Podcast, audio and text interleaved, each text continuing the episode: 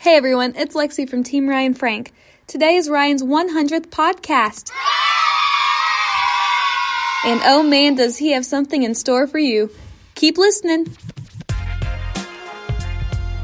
Hello, and welcome to the Ryan Frank Podcast, helping you think, work, and create like never before.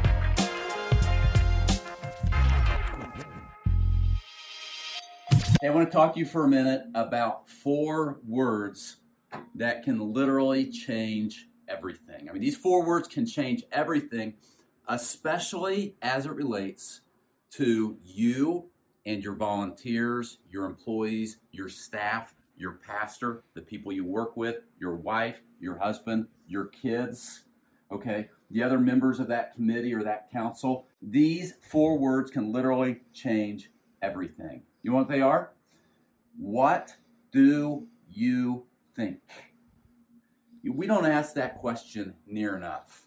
What do you think? I guess I shouldn't say we, and I shouldn't make a generality of it, but I really think, if we're honest, a majority of us do not ask this question enough. So, would you really tell me what you think about this product? Would you tell me what you think about this new curriculum? Would you tell me what you really think about starting this new ministry? Would you tell me what you think about using this volunteer over here?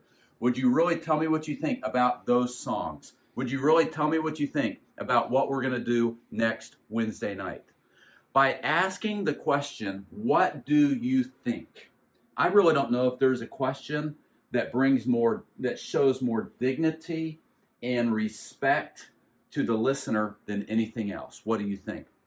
Here's the problem, if we're honest, and that is most of us are pastors, are leaders, and so we are expected to have all of the answers. We are expected to know it all, right?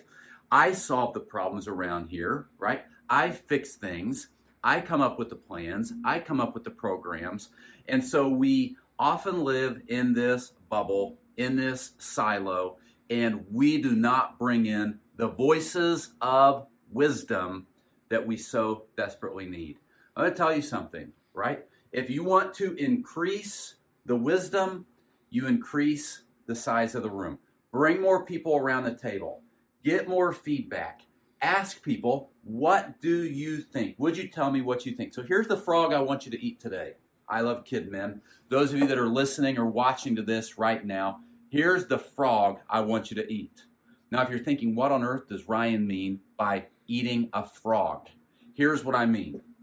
Mark Twain said if you eat a live frog first thing in the morning, nothing worse will happen to you the rest of the day, right? And so the point was you need to do the most difficult things first because then everything else gets easier. Here is a frog I want you to eat. I want you to think about this right now. You may have a million other things to do today, but here's what when you eat a frog, right, you do the most difficult things first. Here's what I want you to do I want you to be thinking, who should I invite to the room?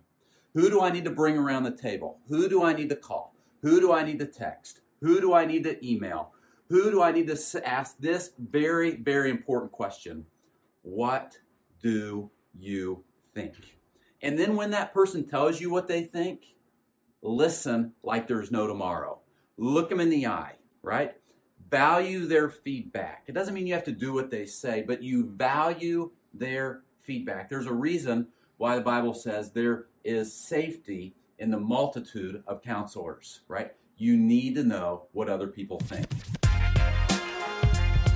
This episode of the Ryan Frank podcast has ended, but be sure to subscribe for more productivity and life hacks to help you stay on the leading edge. And if you like what you heard, please rate this podcast with five stars. Thanks so much and talk to you next time.